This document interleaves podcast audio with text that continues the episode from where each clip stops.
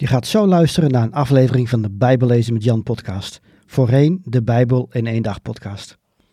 De genoemde links in deze uitzending kunnen verouderd zijn.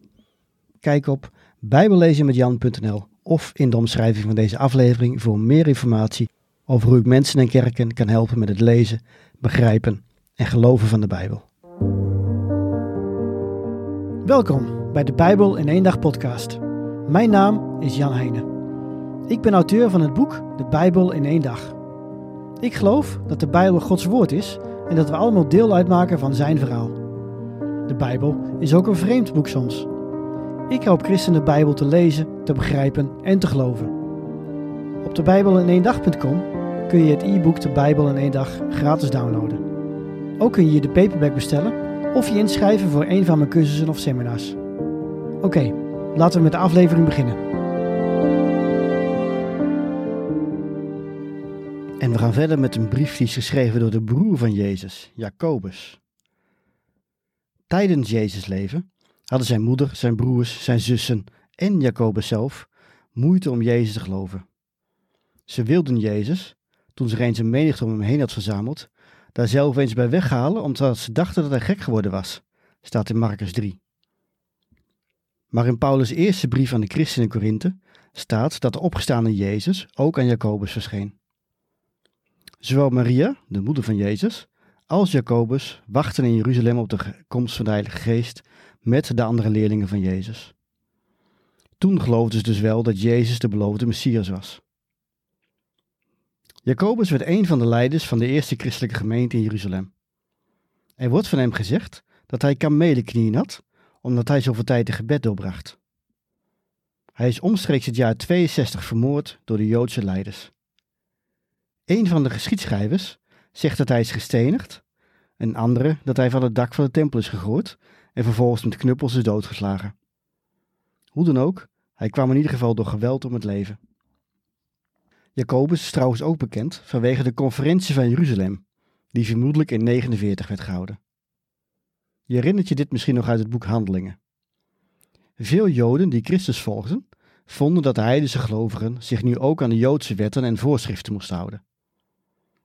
Petrus, Paulus en Jacobus gaven aan dat dit niet nodig was, omdat in Jezus de wet was vervuld. Slechts drie dingen bleven overeind. Eet geen vlees dat is geofferd aan afgoden. Onthoud je van seksuele losbandigheid. En eet geen vlees waar nog bloed in zit. De brief van Jacobus is waarschijnlijk enige tijd voor deze conferentie geschreven, anders was de vergadering in Jeruzalem wel genoemd. Jacobus zette zijn boodschap vermoedelijk op papier tussen 44 en 49. Dat zou betekenen dat Jacobus misschien wel het oudste boek van het Nieuwe Testament is. Het is een mooie en praktische brief, maar ook een uitdagende. Er wordt veel nadruk gelegd op hoe we moeten leven, en daardoor kan het lijken dat Jacobus beweert dat we op een bepaalde manier moeten leven als we willen dat God ons accepteert. Dat is echter niet het geval. Wat Jacobus schrijft, vult aan wat we uit de rest van de Bijbel weten. Paulus legt in zijn brief aan de Romeinen het hele evangelie uit. Hij vertelt hoe zondig we zijn, waarom de wet ons niet kan vrijmaken, waarom we verlossen nodig hebben, hoe Jezus ons heeft gered en wat dat betekent voor hoe we moeten leven. Maar Jacobus richt zich op een stukje van het evangelie. Hoe God wil dat we leven nu we bij Jezus horen. Wie Jacobus bestudeert, hoort echo's van andere bekende gedeeltes uit de Bijbel en dan met name uit de bergreden, Matthäus 5 en Spreuken. In Jacobus' brief zitten veel krachtige one-liners. Net als in Spreuken gaat het erom hoe de lezers wijs kunnen worden. Dit begint met God vragen om die wijsheid. En ook, wees nederig. Prijs jezelf gelukkig als je op de proef wordt gesteld en staande blijft. Luister naar de ander voor je spreekt. Wees zachtmoedig, wees niet rap van tong. Wil je God dienen?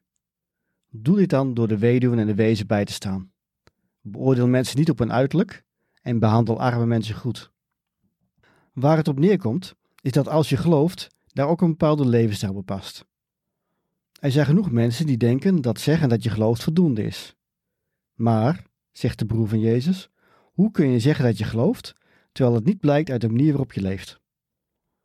Om een extreem voorbeeld te geven, zegt Jacobus, De demonen geloven toch ook dat God de enige God is? Toch zijn ze bang.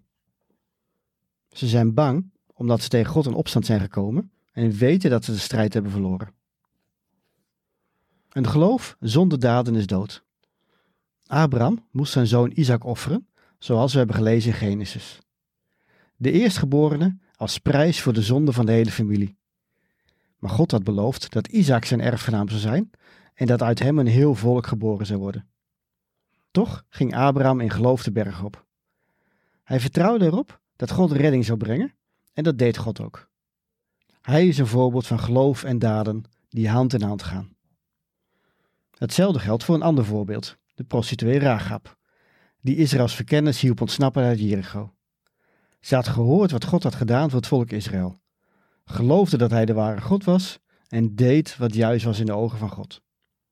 Ze had gedood kunnen worden als verraadster, of ze had kunnen omkomen bij de val van Jericho, maar God redde haar. En dan gaat Jacobus verder met het geven van dringende adviezen. Opnieuw waarschuwt hij tegen spreken zonder nadenken en tegen roddelen. Onze tong kan God zegenen en hem vervloeken.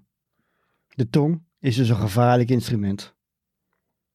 Verder moeten we ons in alle nederigheid onderwerpen aan God. We zijn geneigd alleen aan onszelf te denken. Als we bidden, verhoort God ons niet, omdat we niet bidden voor wat God wil, maar voor wat wij willen. Laten we ons daarom verzetten tegen de duivel en doen wat God vraagt. Als we dicht bij God komen, komt Hij ook dicht bij ons.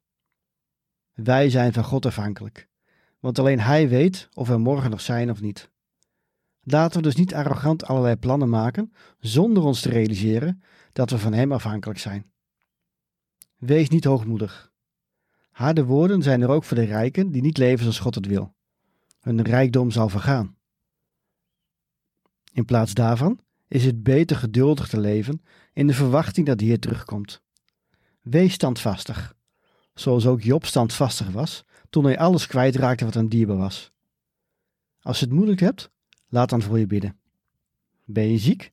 Laat dan de leiders van de kerk voor je bidden en je zalven met olie. Beken elkaar je zonde en bid voor elkaar. Dan zul je worden genezen. Dit is een tekst waar al talloze boeken over geschreven zijn. Niet iedere zieke wordt beter, maar zonden worden wel altijd vergeven. Hoewel we niet altijd weten wat God doet met ons gebed, moeten we wel blijven bidden. Door dit alles te doen, worden we volmaakt, zegt Jacobus verschillende keren in zijn brief. Het Griekse woord dat hier gebruikt betekent heel zijn. Oftewel, je daden komen precies overeen met je geloof en met je waarden en normen. Iedereen weet dat dit eigenlijk niet te doen is. Maar God werkt in ons en brengt ons steeds dichter bij die volmaaktheid. Het begint met wijsheid, waar we God in geloof om kunnen vragen, zonder te twijfelen aan Gods intenties en karakter. Ware wijsheid is doen wat God van je vraagt, ondanks je omstandigheden. Of je nu arm, rijk of ziek bent, God voorziet. Hij vult aan wat wij tekort komen.